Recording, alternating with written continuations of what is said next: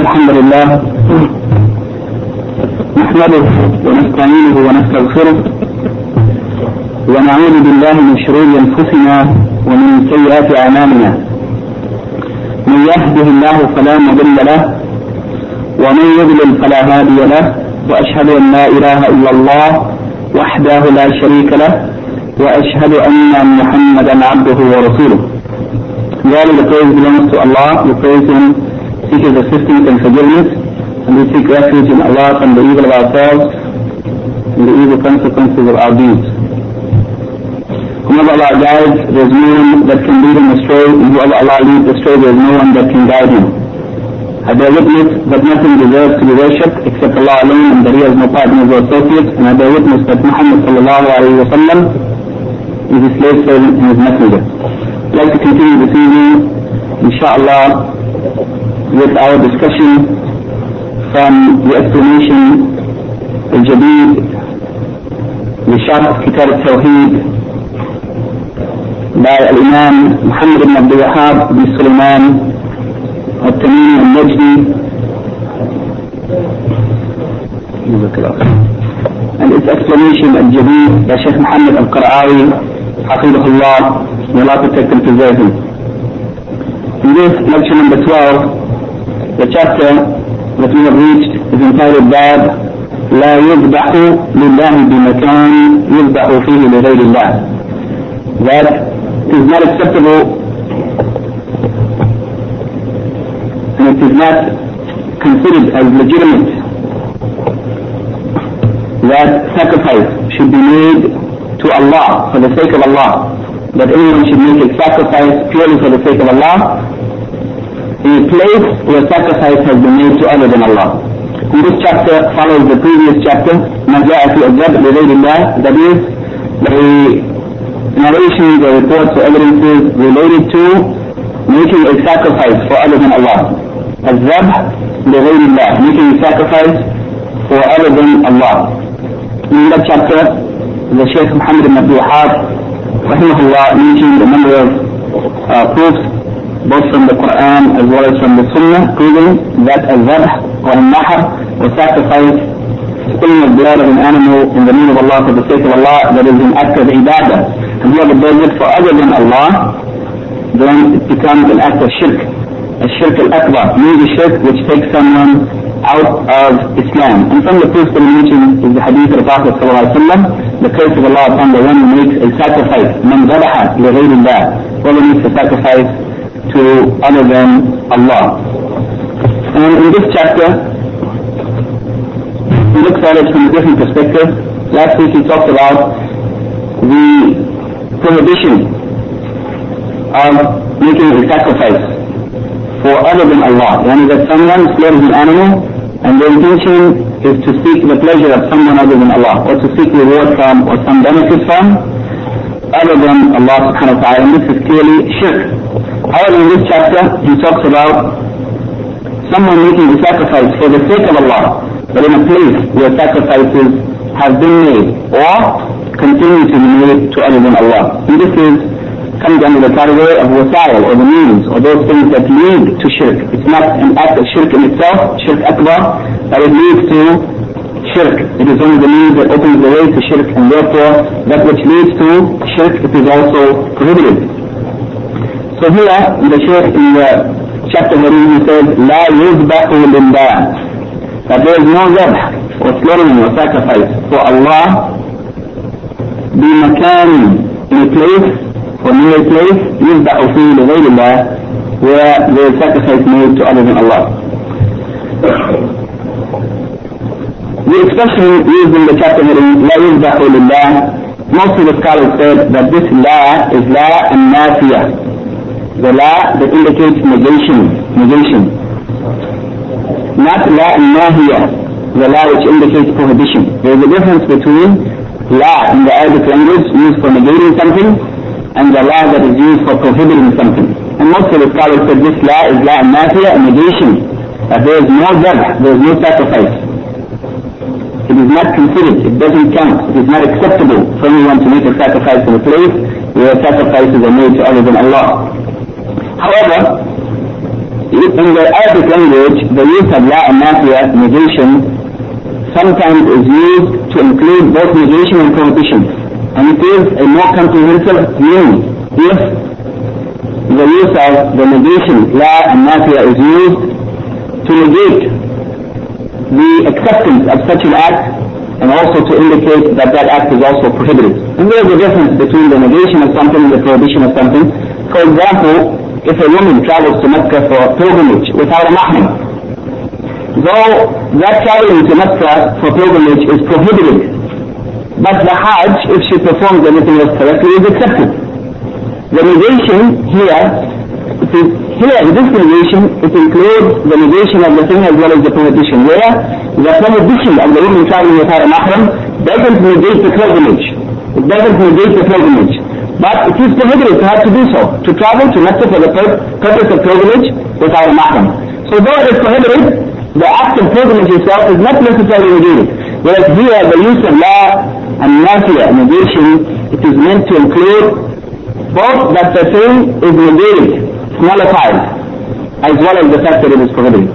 So it is, it is, it is including two meanings here. One, that it is prohibited, and two, that if a person does it, it's also negated. It doesn't count. It doesn't count. I hope that is clear because this is an important point. The use of this type of expression by Imam Muhammad ibn Abdul Wahab rahimahullah, it is يعني, showing the meticulousness of the expressions that he used in this book. So we understand from this that it is prohibited to make a sacrifice in a place where sacrifices are made to other than Allah. Even though our intention is to do it for Allah, it's prohibited to do so, and if someone does it, it's also negated. It's nullified. It doesn't count. There's no credit for In fact, it counts as a sin because it's haram. So it will be a sin against him. Then use another expression here. لا يذبح لله بمكان B, B is used here extra. In place of C, and it is also including two meanings. It includes the meaning of B and it includes the meaning of C. B means mujawara, means to be near something. And fi means here, it is in that place itself. Here the meaning of this expression, bimakan, it means it is not allowed to make a sacrifice for the sake of Allah in a place, in the place where sacrifice is made to other than Allah, as well as near the place, as well as near, because da here means near, and it also includes the meaning of fi, in. So it is prohibited to make a sacrifice near the place where sacrifices are made to other than Allah. And, and, and, and even more so, it is permitted to make the sacrifice in the place itself where the sacrifice is made to other than Allah. So both here as well as in it, it is prohibited.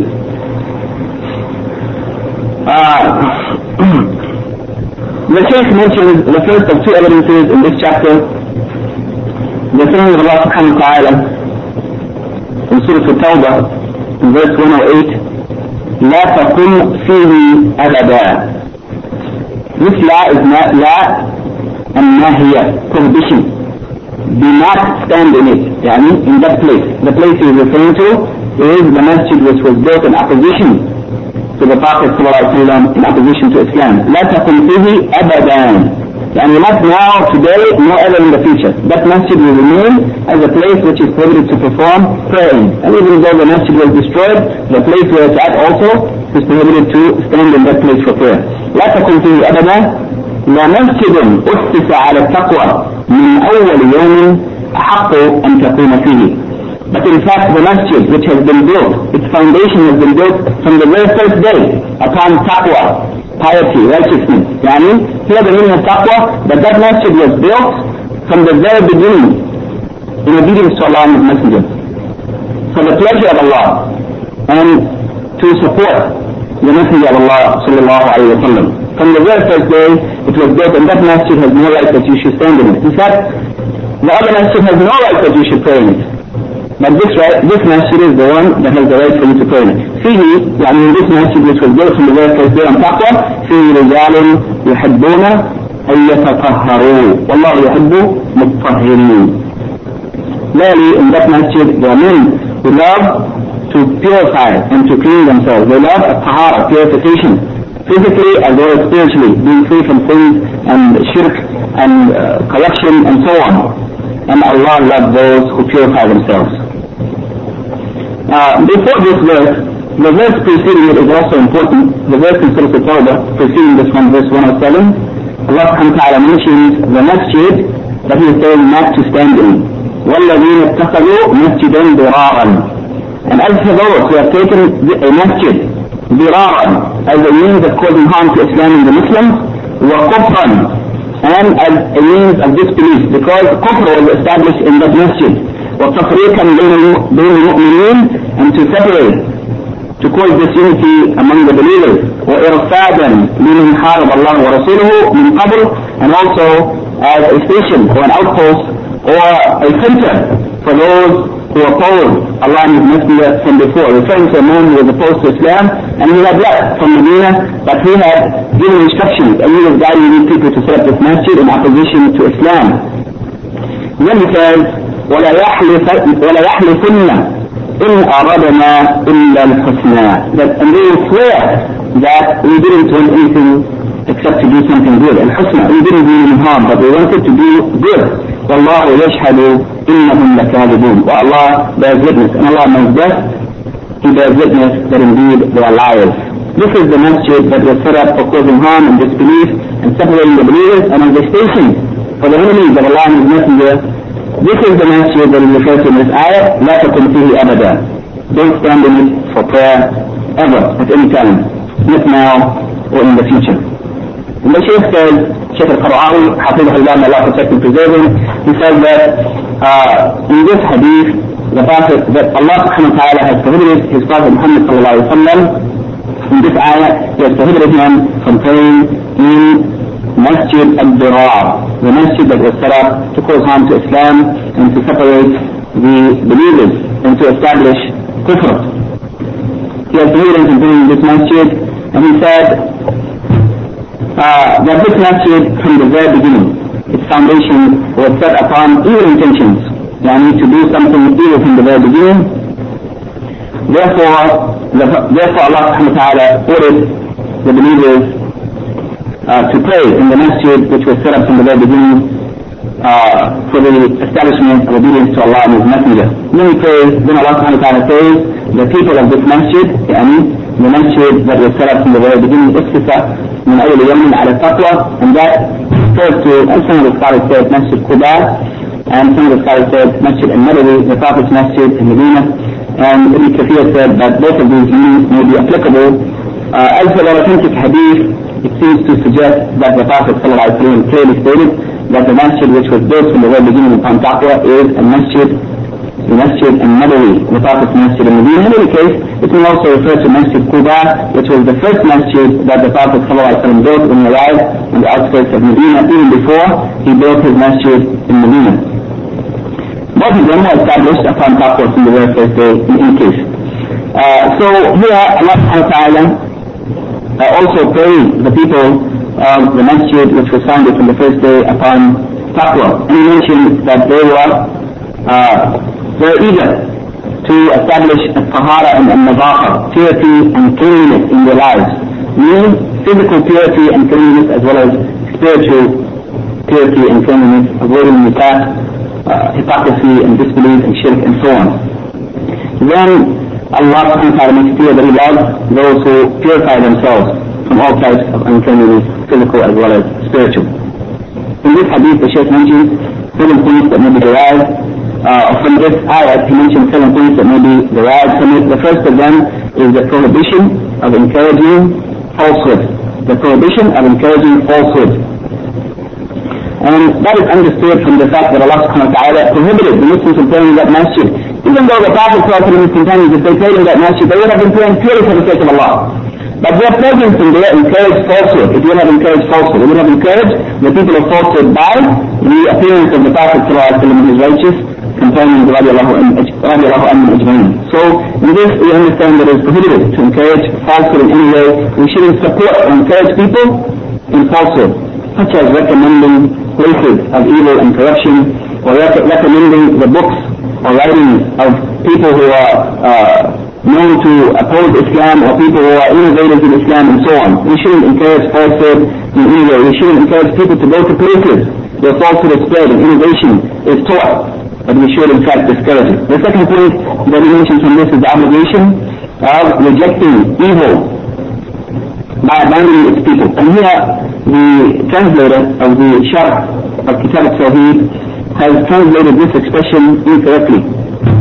The correct translation of this expression, it is the obligation of rejecting al-munkar, evil, whether it is Doing or that which is haram, or the abandoning of the obligatory act, the obligation of rejecting and munkar evil, by bikhadli ahlihi, by abandoning and separating ourselves from the people, the people of the munkar, by separating ourselves from them. This is how, this is one of the ways of making inkar, or rejection of, of evil, is by separating ourselves and leaving and abandoning the people of corruption and evil. Number three, the clarification of the danger of the hypocrite on the Islamic community or the, the Islamic Ummah, uh, the danger of these hypocrites as in the case of those people who broke the masjid in opposition to Islam and the obligation of warning against them. The obligation of warning against them. Number four, he mentions the he says Fadl Masjid Quba or the virtue, excellence or merit of Masjid Quba in that he is taking the position that the masjid which is referred to here as the Masjid Istis ala Taqwa, is understanding the opinion of some of the scholars that it is Masjid Quba. While the translator has uh, has placed both names Masjid Quba as well as the Masjid of the Prophet and perhaps it is I mean, it's not the, literal translation of the text of the book, but in any case it's the proper, more proper or more correct uh, point. It should indicate the merit or the excellence of the Prophet's Masjid first and Masjid Quba also in that both of them were established upon taqwa from the very beginning. Number five, the affirmation of the characteristic صفة المحبة لله سبحانه وتعالى the establishment of the confirmation of the characteristic of love that Allah subhanahu wa ta'ala loves. And this is clearly indicated in the ayah Allah subhanahu wa ta'ala says, وَاللَّهُ يُحِبُّ المطهرين. Well, Allah loves those who purify themselves, keep themselves clean. Number six, that Islam uh, encourages and is eager to encourage an-nazafa, cleanliness. Islam makes a great point of cleanliness, and Muslims should try to be clean in every way. And the last thing is the, mentions the prohibition of salat in Masjid al-Dirar, or in its place, even though that masjid was destroyed by the Prophet and his companions, the prohibition of praying in that masjid as well as in place until Yom Qiyamah. The relation of this ayah to the chapter under discussion, the prohibition of slaughtering for the sake of Allah in a place in which slaughter has been done for other than Allah, is that uh, it is not permissible. When this ayah indicates it is not permissible to do acts of obedience to Allah, acts of worship, such as salat in that masjid which was set up against Islam. It's not, even though salat is a good deed, and you're doing it for the sake of Allah, but it's not permissible to do so. So this ayah indicates that it's not permissible to do acts of obedience in the place where, which is known for disobedience to Allah. In the place which is known for disobedience to Allah. And from amongst those things, yani virtuous or righteous acts which are prohibited in such a place is sacrificing. Sacrificing in a place which is known for being a place where the pagans used to sacrifice to other than Allah. So this is the relationship between this ayah and the chapter heading which is talking about making sacrifice. And the ayah is talking about salat, but the meaning that is of between them is that both of them are acts of ta'ah, obedience, and both of them are prohibited in the place which is known for disobedience to Allah. So that the people will not be encouraged to go to that place and so that there will not be any confusion, especially in the case where the prayer of the Muslims, the believers, uh, in the place of the hypocrites is the same in form as the prayer of the hypocrites. They are praying the same way. So people may, may think that they are with them and that they are part of them. And likewise, the sacrifice of slaughter in the place where the pagan slaughtered their sacrifice to other than Allah, the manner of slaughter is the same. It is cutting the throat and draining the blood.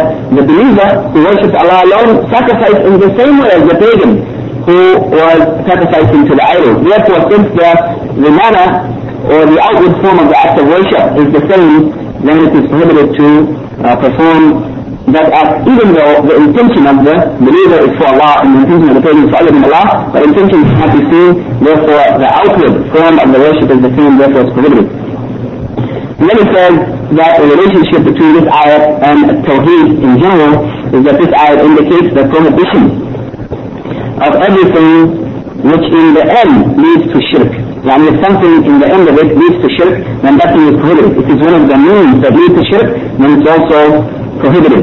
And this is indicated in that uh, even though the people may intend to do something good, but if they do it in the place of disobedience, then it may eventually lead either in themselves or to others to encourage them to that place and to fall into those acts of disobedience. Uh, then he mentions, I mean, a brief summary concerning Masjid al-Dirar, and he says that munafiqeen, they go to masjid intending by it to Muslims and to cause harm to the Prophet and his companions. So when they were finished building it, they said, Verily we have built it for the weak and the sick at the times of rain. Yani so that the people who have to go far to the Prophet's masjid, the weak and the sick and the elderly, we built it for in their interest. So they requested from the Prophet to pray in it so that it would take on a legal nature. Uh, and the Prophet promised them to pray. And when he was returning from Ghazwa to Tabuk, when he was returning from the Battle of Tabuk, uh, and he was coming near to Medina, this ayah was revealed prohibiting him from performing the prayer in that masjid and therefore he ordered his companions to destroy it. This is a brief history of Masjid al-Dirar.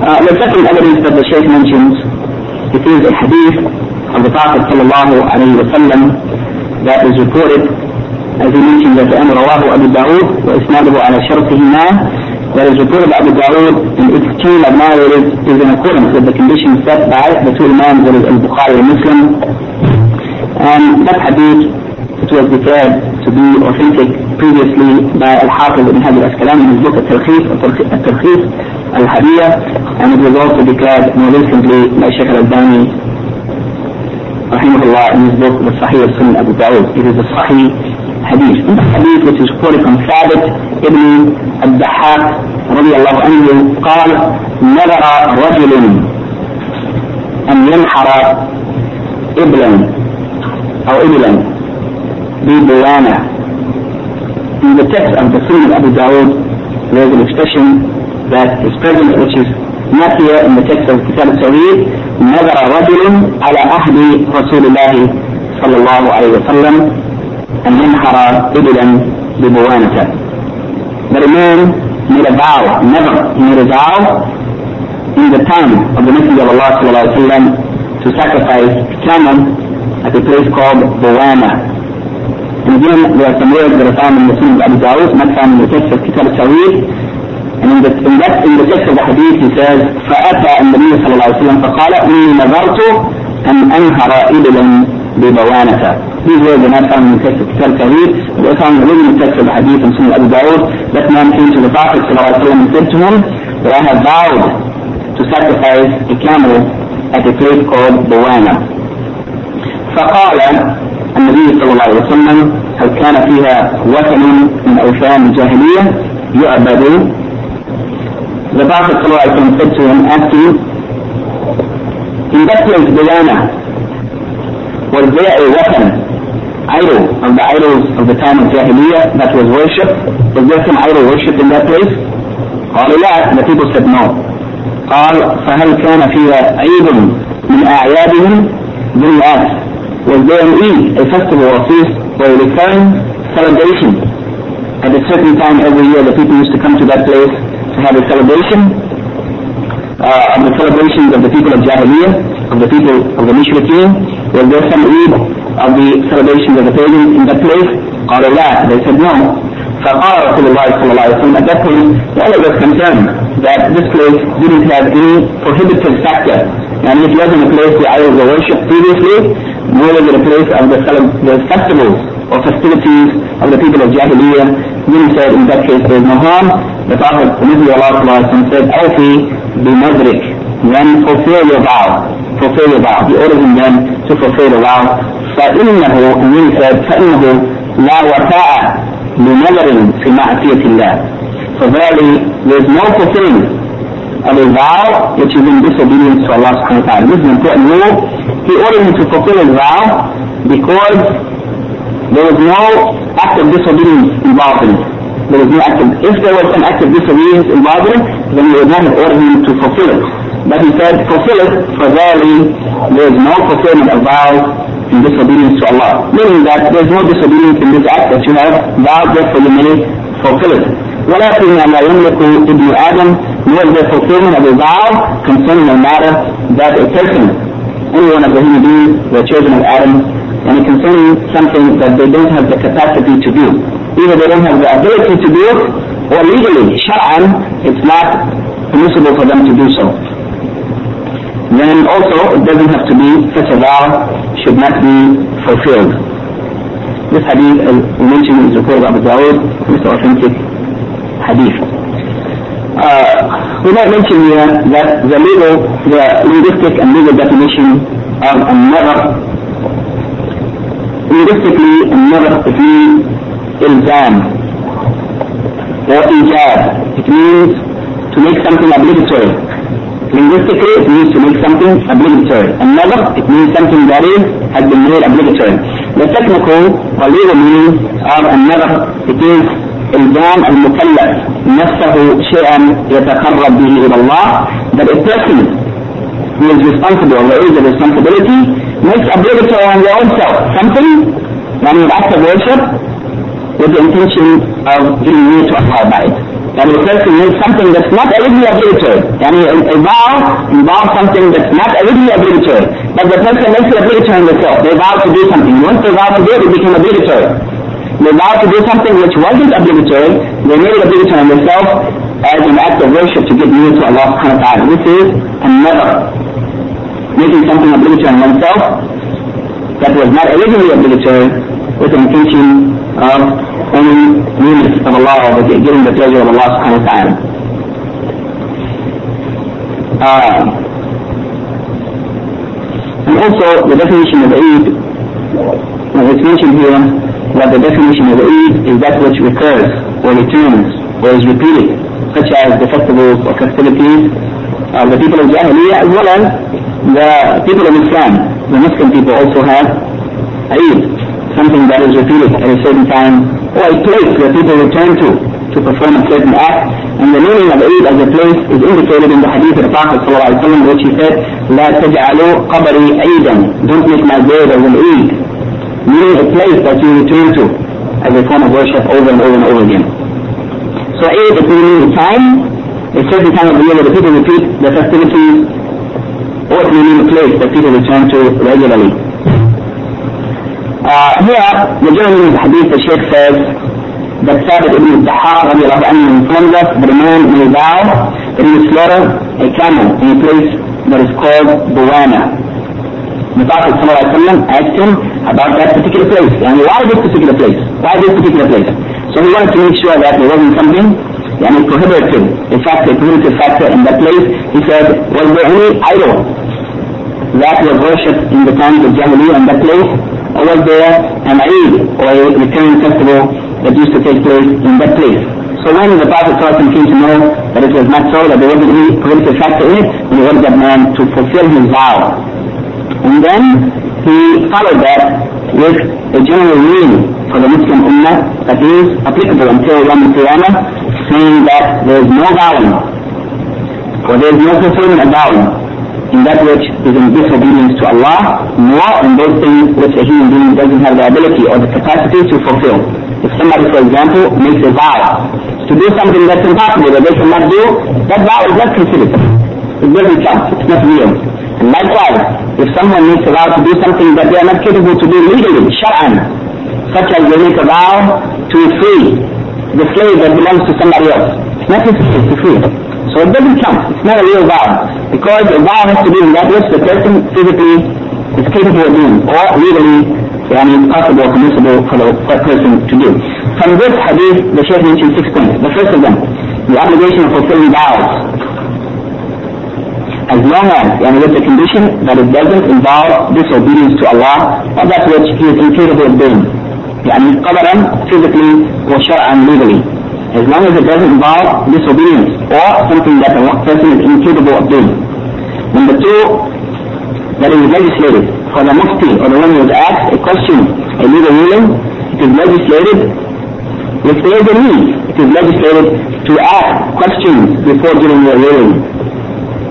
And if the matter is unclear, then it is legislated that the is asked may ask questions as the Prophet ﷺ did, in this case to clarify the issue before giving the ruling. Number three, the prohibition of doing acts of obedience to Allah subhanahu wa ta'ala in a place where Allah is disobeyed, and where sin is committed. A place known, for example, as in this case, it was known as, if it was known as a place where the pagans used to have their pagan festivals or they used to sacrifice uh, to other than Allah. Number four, the prohibition of fulfilling the vow. If it was, yani the act itself that the person has vowed, if it is an act of disobedience, it is prohibited to fulfill it. However, they have to recompense, or they have to make up for it in exchange for fulfilling that vow by kafarat yamin. They have to make expiation, expiation of oath. And uh, the expiation of oath is a, this is a subject that comes under the uh, the uh, chapters of fiqh.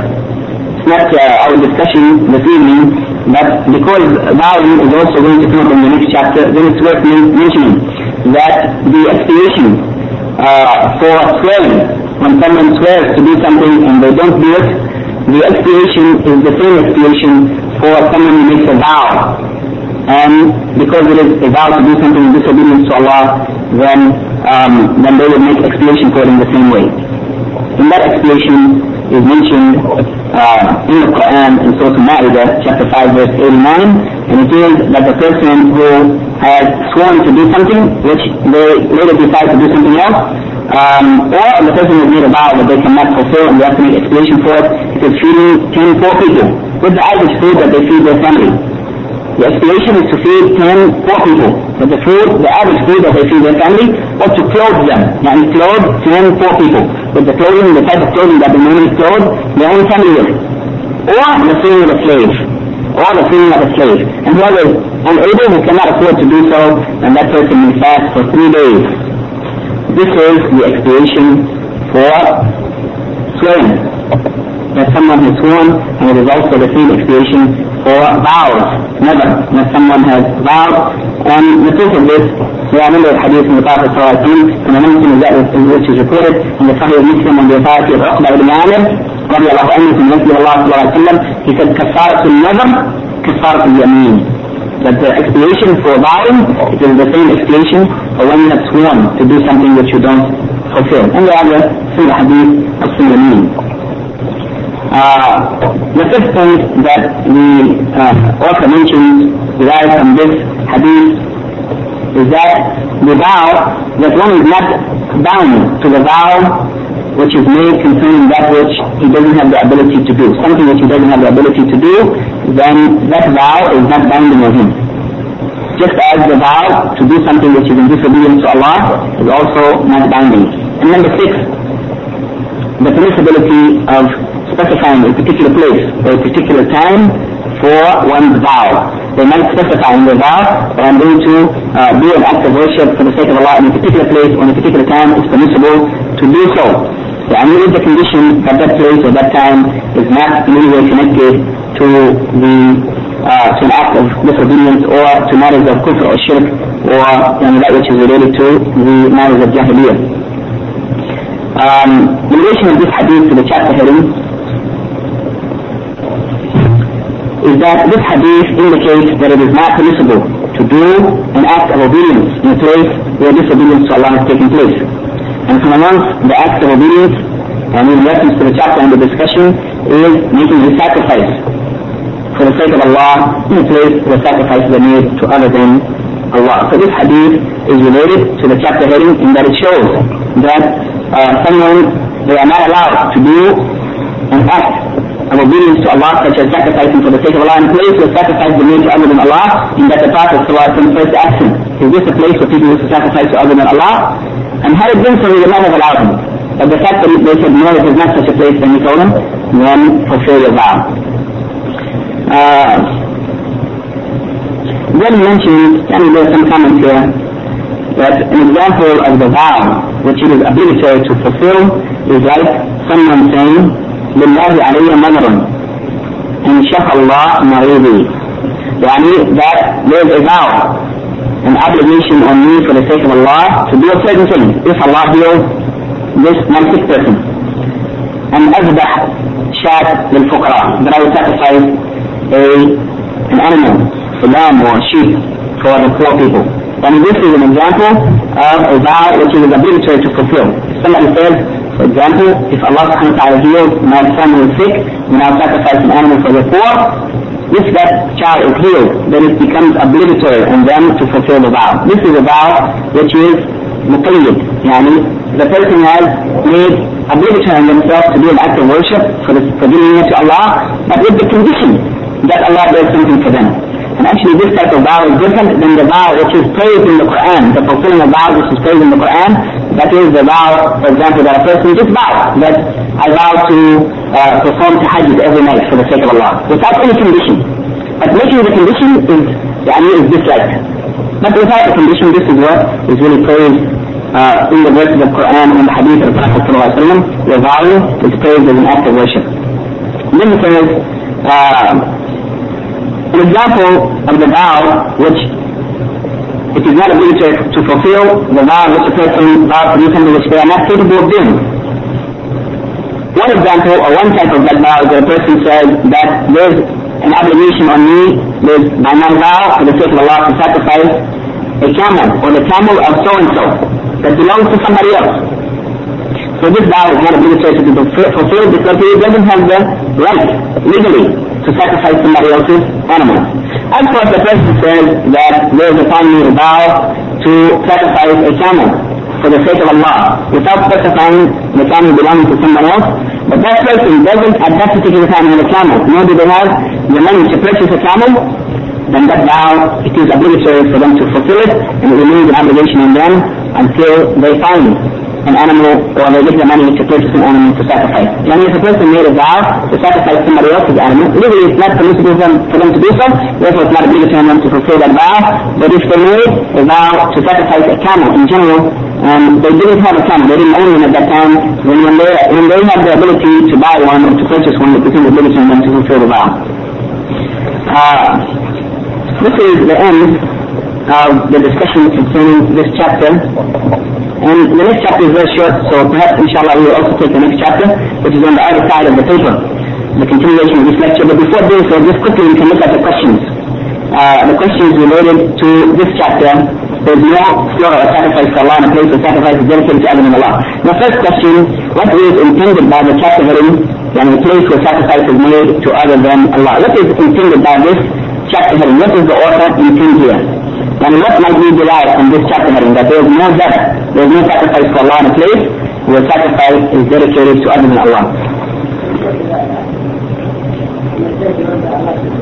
Now, he means in general that no ibadah, no act of obedience to Allah should be performed in a place where disobedience to Allah is done.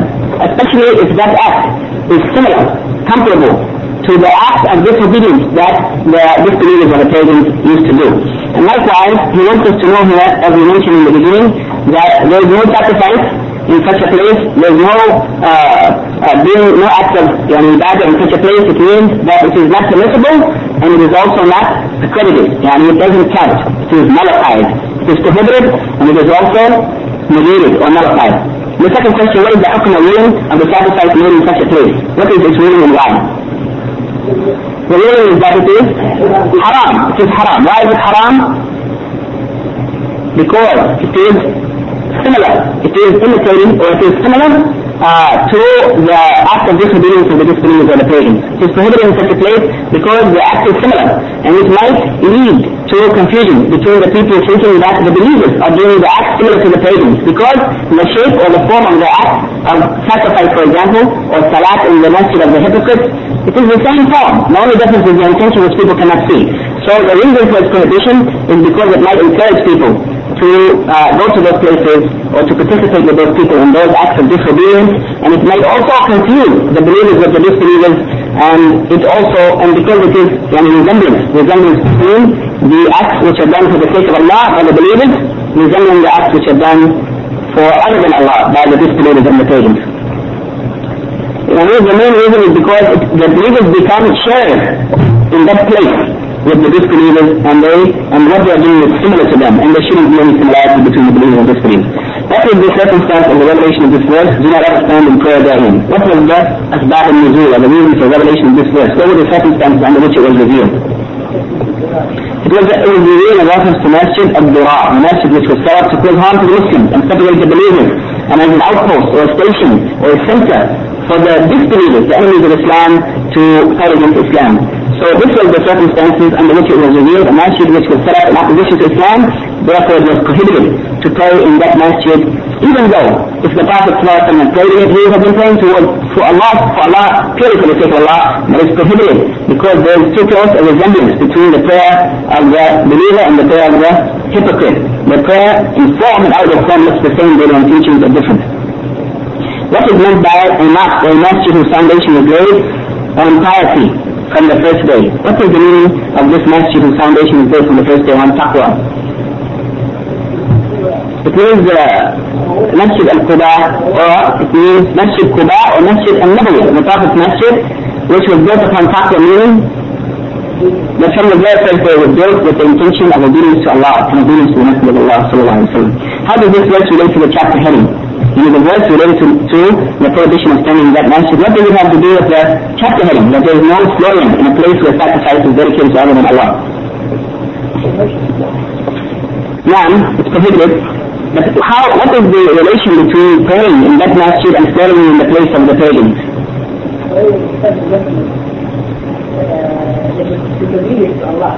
None. Okay. Yeah. This is the general meaning, يعني. But the relation between them is that in both cases, in both cases, the believer is prohibited from doing an act of obedience, though he is doing it purely for the sake of Allah, in the place where the people are doing something similar in outward form, but with the intention of doing it for other than Allah. Yani the pagans, they were sacrificing for other than Allah. Though the form of the sacrifice is the same as the believer. And the hypocrites were praying for other than Allah, though the form of prayer was the same as the believers. So because of the similarity in the comparison in those deeds, though one of them is doing for Allah and the other is doing for other than Allah, but because the outward form appears to be the same, it's prohibited for the Muslims to sacrifice in those places where the pagans are sacrificing, or to pray in the place of the hypocrites. What can be derived from the questions which the Prophet asked about Bawana? What can we understand from those questions of the Prophet What might be derived from these questions? Now, that, that the Prophet wanted to determine the purpose of why the person had selected that place, and he also wanted to know if that place was a place which was lawful to make a sacrifice in. Had it been a place where idols were worshipped, or where the pagan festivals used to take place, and most of the pagan festivals, the most common thing that they used to do in their festivals was make sacrifices to the idols. So he wanted to be sure that it was a place of disobedience uh, before allowing him to, uh, you know, to make the to fulfill his vow. And likewise, we may also understand from this the prohibition of doing acts of obedience to Allah in the place where disobedience takes place. Discuss the Prophet saying, then fulfill your vow, for verily vows which entail disobedience to Allah should not be fulfilled. And what, what, what, is, what do you understand from this saying of the Prophet ﷺ? He ordered him then fulfill your vow. For verily vows which entail disobedience to Allah should not be fulfilled.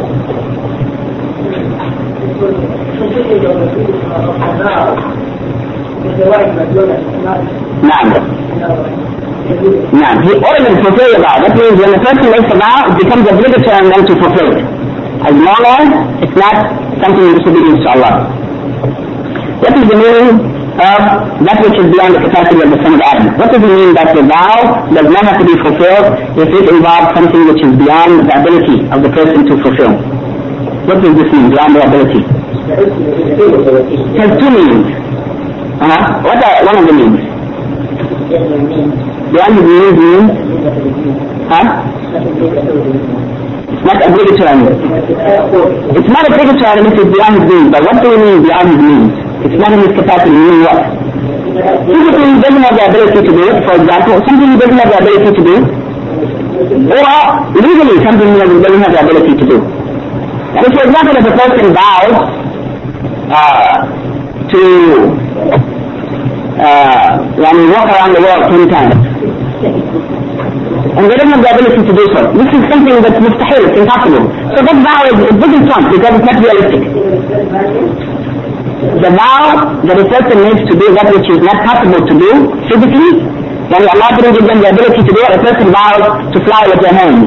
They don't have the ability to do so. So they are not held responsible. They don't have to fulfill it and they don't have to expiate for it. Because it's not a vow that is considered. It is not and accepted. It is, it is an unbinding vow. And you have the ability to go, at some point you have to fulfill it. No, even if you don't have that, do you have, is it possible as a human being for you to do it? It is possible to do it. Though maybe on that day you can't do it, you have to fulfill it before you die. If you became capable of doing it before you die, then you should do it. Then their relatives, then their, their inheritance, their relatives should fulfill it for them if they made a vow of obedience to Allah. Uh, mention some of the benefits derived from the above evidences, and listen to them from uh, the discussion that we had between the things. Just quickly, the last, uh, the, the next chapter, which is very short, contains three uh, points, but all of them are good. We will quickly look at them. The first of them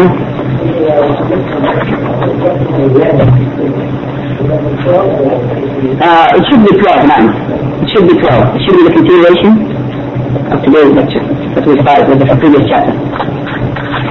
Uh, this uh, next chapter, this brief chapter,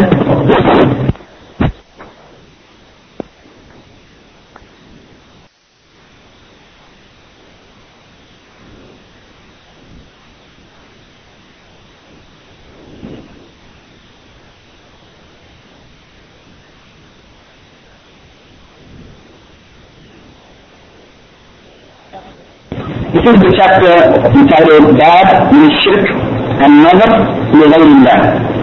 That it is an act of shirk to make a vow to other than Allah, making a vow to other than Allah. To, for example, the one who is in the grave, or to an idol, or to an angel, or to a prophet, or to a righteous person, I vow to so and so to do such and so and so. All such vows that are made, a promise to do some deed to get nearer to earn the pleasure of other Allah, it is shirk, major shirk, shirk al-akbar. Because an-nadhr, vow is an act of worship. And any act of worship which is offered to other than Allah is major shirk.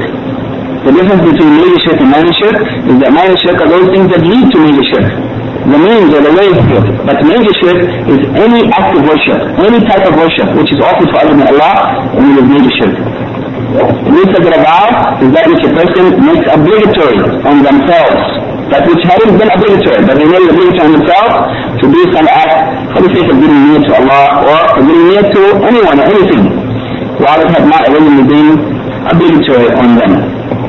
Here the author mentions the first proof concerning this topic, the saying of Allah subhanahu wa ta'ala, يُوفُونَ بِالنَّذَرِ That they are those who fulfill their vows. When they make a vow, they fulfill it. This is something Allah subhanahu wa ta'ala is praising the people who when they make their vows, they fulfill it. When they make something a big on themselves as an act of worship for the sake of Allah, then they do it. They do what they are about to do. This is a praiseworthy thing. وَيَخَافُونَ يَوْمًا كَانَ شَرُّهُ مُسْتَطِيرًا And they fear a day its evil is widespread, meaning Yom Qiyamah. And they fulfill their vows in obedience to Allah after they made the big on themselves, because they know that there is coming the day of resurrection, their judgment will be called to account. And they fear that day, and they fear Allah's punishment, and they hope for His reward. So here Allah subhanahu wa ta'ala is praising people who fulfill vows. Therefore, we understand from this verse that an-nadhr is something praiseworthy. Of course, with the condition that it doesn't involve disobedience to Allah, in a place where disobedience to Allah is taking place and so on. So an-nadhr, it is a praiseworthy act of worship. And the best of mother is the mother that doesn't have any condition. The person vows to do something, not in exchange for something from Allah. That you hear my son, or if I get this job, you know, I'll make sure I pray every night, you know, Hajj prayer, or yani, if I get rich, then, you know, I'll start um, fasting extra days. That means that they are doing an act of worship in exchange for something. And Allah has to pay them in order for this worship. This is not a praiseworthy vow. But the praiseworthy vow is the vow where the person just does it for the sake of Allah without asking anything in exchange. Uh, here, the Shaykh says the journey of this ayat is that Allah subhanahu is praising His righteous servants in this ayat uh, for fulfilling the vows that they made obligatory on themselves for the sake of getting near to Him. And He also makes clear uh, that the reason for them doing so, for fulfilling their vows, is as a means of protecting themselves on the day of resurrection, for fear of the punishment of Allah, which will be widespread on that day, the punishment of Allah for those who disobey Him. The benefits from this ayah he mentioned are three. The first of them is the second point, the obligation of fulfilling vows. Yani, it is an obligation to fulfill one's vow in general, as long as it doesn't involve disobedience. Number two, the fear of the day of resurrection. Fear of the day of resurrection, it is one of the characteristics of the believers. And here in this verse, Allah subhanahu wa ta'ala is mentioning that uh, fear of the day of resurrection, of the punishment of the evil of that day, it is a praiseworthy characteristic of the believers. Number three, it is a point of aqidah, confirmation of al-ba'th, the resurrection, the resurrection of the dead on the day of judgment. This is confirmed also in this ayah, where he says that they fear the day in which its evil will be widespread, meaning the day of resurrection. The relationship of this ayah to the chapter heading, and that that uh, making the vow to other than Allah is, is a form of shirk, is that Allah in this ayah, this this this verse praises the fulfillment of vows. And Allah subhanahu wa ta'ala doesn't praise anything except that it is something which is obligatory or something that is mustahab. Allah subhanahu wa ta'ala praises the fulfillment of those acts which are obligatory on us, or those acts which are mustahab. This is what is praiseworthy. Uh, therefore, um, from this we understand that the fulfillment of vows is an act of worship. It is something pleasing to Allah which is an act of worship. Of course, we have that al-ibadah in its comprehensive meaning. It is an expression that's used for anything, whether speech or actions, openly or secretly, which is done, which Allah is pleased with or which Allah loves. كُلَّمَا يَحَبُّهُ اللَّهُ وَيَرْضَى Whatever Allah loves and is pleased with, it is an act of worship. So here, uh, an-nadhr, it is an act of worship, and therefore offering it to other than Allah is an act of shirk. Making a vow to other than Allah is an act of shirk. The second point, by the way, this ayat is in Surah Al-Insan, chapter 76, verse 7. And the next evidence that he mentions is from Surah Al-Baqarah, chapter 2, verse 2, 7b.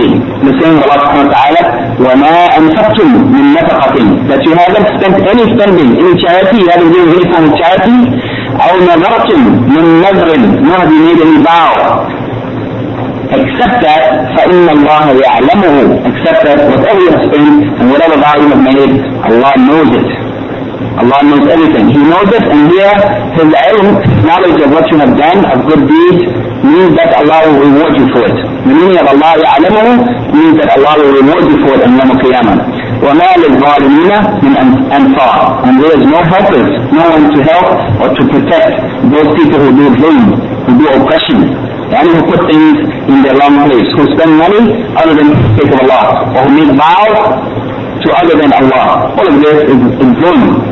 And as you know, zulm is of different types. The worst of it is shirk. And offering worship that belongs to Allah alone to other than Allah. And the other types of zulm is when a person does wrong to their own self, or when they do wrong to others. All of this is oppression, wrongdoing. It is zulm. Here, uh, the, the Shaykh says that in this ayah, Allah subhanahu wa ta'ala informs us that a person, whatever they spend in charity, or whatever vow that they make to get near to Allah, then Allah knows it. Even if that person hides it, even if they conceal it, even if they don't let other people see them giving charity, or doing whatever good they do, Allah knows it and Allah subhanahu wa ta'ala will reward them for what they have done, whether openly or secretly. And then he warns the people, in this ayah he warns the people from azulm, wrongdoing, in spending as well as, as well as in vowing or in any other act that should be for the sake of Allah, that they do it for than Allah, and then he informs them that the people who do zulm, wrongdoing, injustice and oppression and shirk, that they will never find any helper to help them or to protect them at the time when Allah will call them to account for their sins. That there is no helper, there is no one to help the zalimin, the wrongdoers. From this uh, ayah, the Shaykh mentioned three things. The first of them is clarification of the uh, great knowledge of Allah subhanahu wa ta'ala, that Allah has knowledge of everything. And that His knowledge encompasses everything. Whatever we do, Allah knows about it. In terms of our good deeds, Allah knowing about it is a guarantee that Allah will reward us for it.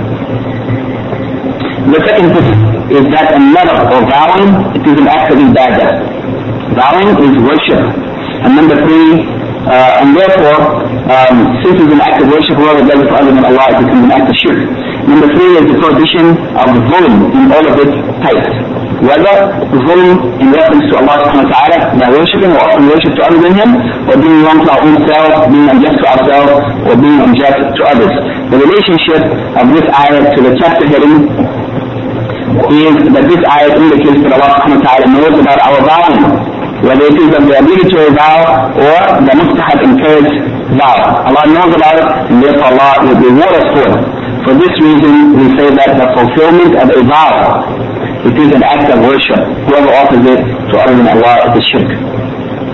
The last point or the last evidence that the Shaykh mentioned, Shaykh Muhammad ibn Abdul Wahab, it is hadith في الصحيح من the Sahih by the way, I think in the book he mentions that this hadith is in the Muslim Imam Muwatta, Imam Malik. Where, where, in the, no, in the Shaq, in the Shaq, where does he mention this hadith from? In the footnote, Malik. Actually, this hadith is reported by Al-Bukhari. And here the author, Imam Muhammad ibn Abdul says, في الصحيح. And generally when he says الصحيح, I mean Al-Bukhari or Muslim. عن عائشة رضي الله عنها أن رسول الله صلى الله عليه وسلم قال من نذر أن يطيع الله فليطيعه that whoever makes the vow to obey Allah, to do an act of obedience to Allah, then he must obey him. He must do it. فليطيعه. Then he must obey him. ومن نذر أن يعصي الله فلا يعصيه. And whoever makes a vow to disobey Allah, to do an act of disobedience, an act of sin, if somebody vows to do an act of sin, then don't disobey Allah. Don't fulfill that vow. It's not proper to fulfill. Even though a vow is obligatory, but the vow to do an act of sinfulness is not to be fulfilled. Here the Shaykh says, the meaning of this hadith is that Aisha radiallahu anha informed us that the Prophet commanded the fulfillment of vows as long as it is in obedience to Allah, or He has prohibited the fulfillment of vows if they are in disobedience to Allah. From this hadith there are two rules that are derived. The first of them is the obligation of fulfilling a vow as long as it is an act of obedience. And the second of them is the opposite, the prohibition of fulfillment of vows if they are in disobedience. However, the vow of disobedience, though it is not to be fulfilled, it has to be made up for. There has to be some recompense for it, and that is kafarat al-yameen. We said that kafarat al-yameen, it is that the person should what? Feed 10 poor people with the food that they normally feed their family, the average food that they feed their family, or clothe them, 10 poor people with the clothes that they normally clothe their family, or to free a slave. Whoever is unable to do so and cannot afford, then the last option is that they may fast for three days. This is the uh, recompense, or the making of the remittance of the vow which is not to be fulfilled. Uh, there's a few points read in the question after the adhan, inshallah.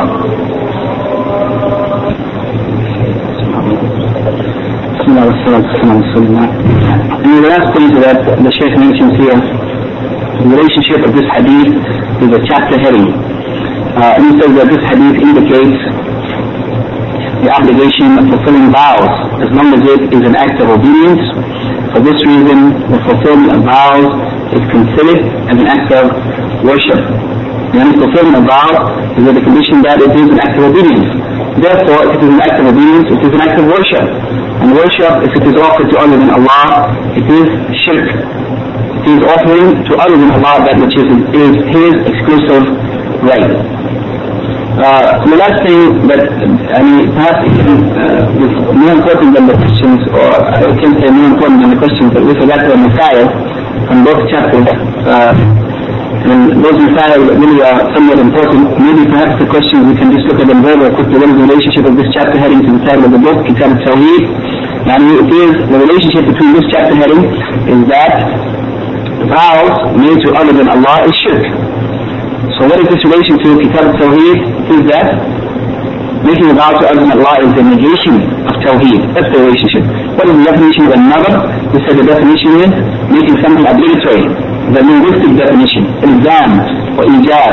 The legal definition is that a person makes something, a responsible person makes something obligatory on themselves that wasn't already obligatory on them. To do an act of worship with the hope or with the intention of giving near to Allah discuss the verse they perform their vow. And in this verse Allah subhanahu wa ta'ala is praising those who fulfill their vows, who fulfill their vows to do something that is good, either obligatory or that which is encouraged or commendable, mustahab.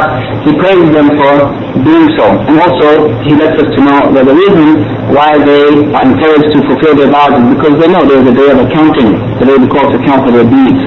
And the next verse, whatever you vow, whatever vow you make, be sure Allah knows it. Meaning this verse is that whoever gives charity, or whoever makes a vow, or whoever does any act of worship, know for sure that Allah knows it. Meaning that Allah will reward you for it. Because Allah has promised those who do good deeds that He will reward them. And Allah's promise is true. Therefore, Allah saying He knows it, it means that Allah will definitely reward you for it. The hadith of Aisha and the rulings that may be derived from it is what we just discussed before the adhan. And the rulings that are derived from the Rasul, we just mentioned that also the from the first chapter that is it is not permissible and it is not acceptable to make a sacrifice in a place where a sacrifice is made to other than Allah. The Shaykh mentioned I think 14 or 11. 11 issues, important issues. The first of them is the estimation of the saying of Allah, لا تكن فيه أبدا. That you shouldn't stand in that place ever. And the explanation of this verse we discussed in detail in reference to Masjid al-Dirar, that is prohibited to pray in that place because of the fact that people were praying were praying for other than Allah. The second issue is that in the ma'siyah قد تؤثر في الأرض وكذلك الطاعة that sin or act of disobedience might have some effect on the earth the place where they are done and likewise obedience. To the extent that acts of disobedience or worship of other than Allah it made it prohibited haram to sacrifice in that place or to perform prayer in that masjid. So that means that the acts of the hypocrites and the disbelievers and the pagans in that place uh, affected the earth such that it became prohibited to pray in that place or to make sacrifice in that place. And likewise, acts of obedience affect the place to the extent that the best of places in the earth are the masajid. Yani the fact that people pray there make it the best of in the earth. The earth is affected by obedience and disobedience. Correction, the footnote on page 76 should be Surah Ma'idah. Now, chapter 5 verse 89 instead of chapter 3 verse 89. Yani in the translation of the Sharh of Kitab Tawheed, he mentioned uh, the verse as 389, in fact it's 589. I forgot to mention that. Um,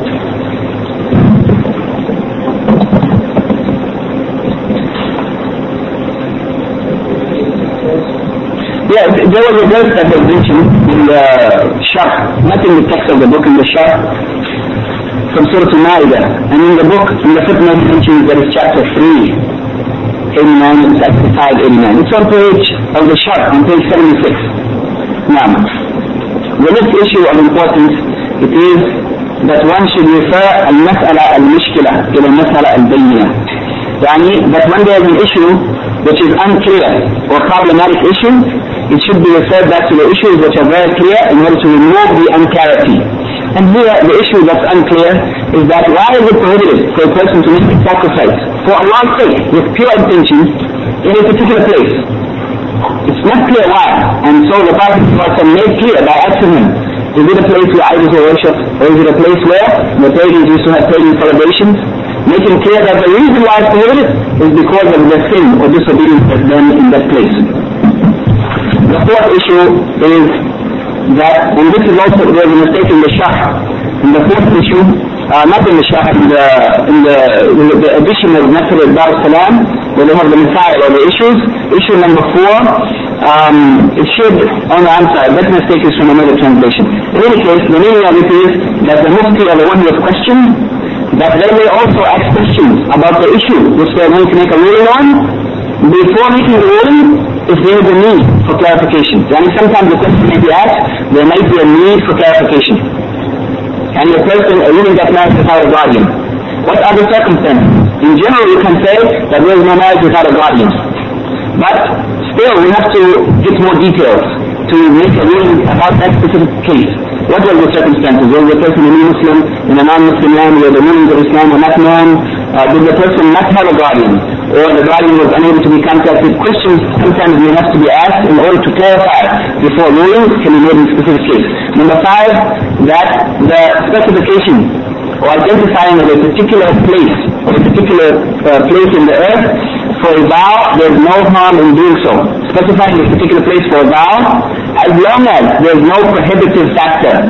Meaning that, for example, it wasn't a place where the pagan festivals used to take place, or sacrifices were made to Allah, and so on. Or it's not a place where the pagans or the hypocrites were known to uh, con- uh, congregate. Number six, the that is prohibited to do acts of obedience such as bowing and so on to fulfill them a place where an idol from the idols of the days of ignorance were worshipped. Even if that idol has now been removed. And even if it's not there anymore. But it used to be there. In that place, it shouldn't be used as a place to perform acts of worship. And likewise, point number seven, likewise, the prohibition of performing yani, an act of worship or fulfilling a vow and so on in a place which used to be the place where the pagan festivals were held, even though those festivals are not being held anymore. But it used to be known for that, then that place should be avoided because the earth is affected by acts of disobedience just like it is affected by acts of obedience. And another example of this is the Prophet ﷺ used to tell the people during the Hajj to hasten in Wadi Muhassir because that was the place where the people who came with the elephants to destroy the Kaaba were destroyed. He used to hasten with his animal, with his camel, and tell the people to hasten. Likewise the places where people were destroyed from the previous nations. The Prophet warned them from stopping at those places or drinking from those water places. But they should hurry on from those places because the earth has been affected by the acts of sin and disobedience and disbelief and paganism that took place there. Point number eight, that it is not permissible to fulfill a vow in that place, meaning the place where sin has taken place, uh, because it will be a vow of disobedience. And also, we should note here that there is a difference between a vow that's made to other than Allah and a vow that's made to do something in disobedience to Allah. And in the vow that's made for Allah, but, but an act of disobedience is prohibited, but it has to be compensated for. Whereas the vow that's made for other than Allah, originally, it's not even a vow to Allah, then it doesn't count, and it doesn't have to be compensated for. It doesn't exist. It's not recognized. Point number nine, the warning from being similar to the mushriks in their pagan celebrations, even if the person does it unintentionally. Yani imitation or resemblance of the disbelievers and the pagan in their acts of paganism or disbelief, resembling them in it intentionally or unintentionally is prohibited, even though the person did it unintentionally. It's not allowed and it's not acceptable. Number 10, that the, there is no fulfilling of vows. Material says there is no vow in disobedience, and disobedience to Allah, but perhaps the correct meaning of what he intends here is that there is no fulfilling of vows. Or perhaps he may say both of them, that it's not permissible, it's not lawful to make a vow in disobedience to Allah, and if it was made, it's not lawful to fulfill it. A vow to do something, an act of disobedience. So somebody, for example, vows that uh, if I get healthy, I'm going to go back to my old life of stealing again. That's a vow of disobedience. So if they got healthy, they should not return to disobedience, to an act of sin. But they should cancel that vow and make up for it by uh, kaffaratu yamin. The last point, point number 11, that it is not it is not held against the person who makes a vow to do that which they don't have the ability to do, either shar'an or qadaran. And they don't have the ability to do it because it's illegal to do so in the Sharia, or because they don't have the physical ability to do so I mean, otherwise. And uh, the issues of the chapter of three, the obligation of fulfilling vows, uh, that if it, has, been confirmed that something is an act of worship for Allah, then offering it to other than Allah is shirk. And the last point, uh, vowing to do an act of disobedience is not permissible to fulfill it. And these are the masail or the issues from the last, the second chapter. They're very brief and we already discussed them in some detail. سبحانك اللهم وبحمدك أشهد أن لا اله الا أنت استغفرك واتوب اليك. يعني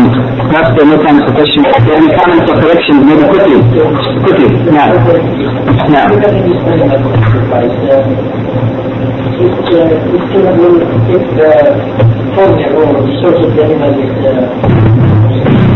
نعم. لا أنا ما قلت ما قلت لك تسمعون It doesn't matter. If you are making a sacrifice, the animal, as long as it's healthy and meets the requirements of an animal for sacrifice, then it doesn't matter where you got it from. Now? Oh, uh, of course. If you know that it's stolen, then it's not so lawful to buy something that is stolen.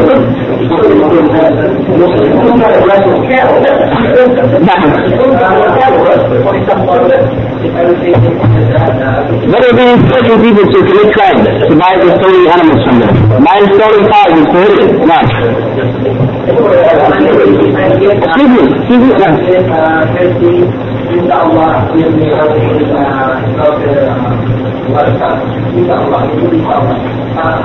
Now, if you think there's a condition, inshallah, maybe you may escape from it.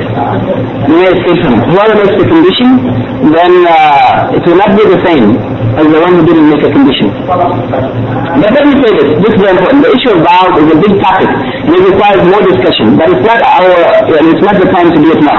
But I want to say something that's also very important related to this topic, and that is that of the scholars said that rather than to make a vow to do something good, the original thing to do is just to do it.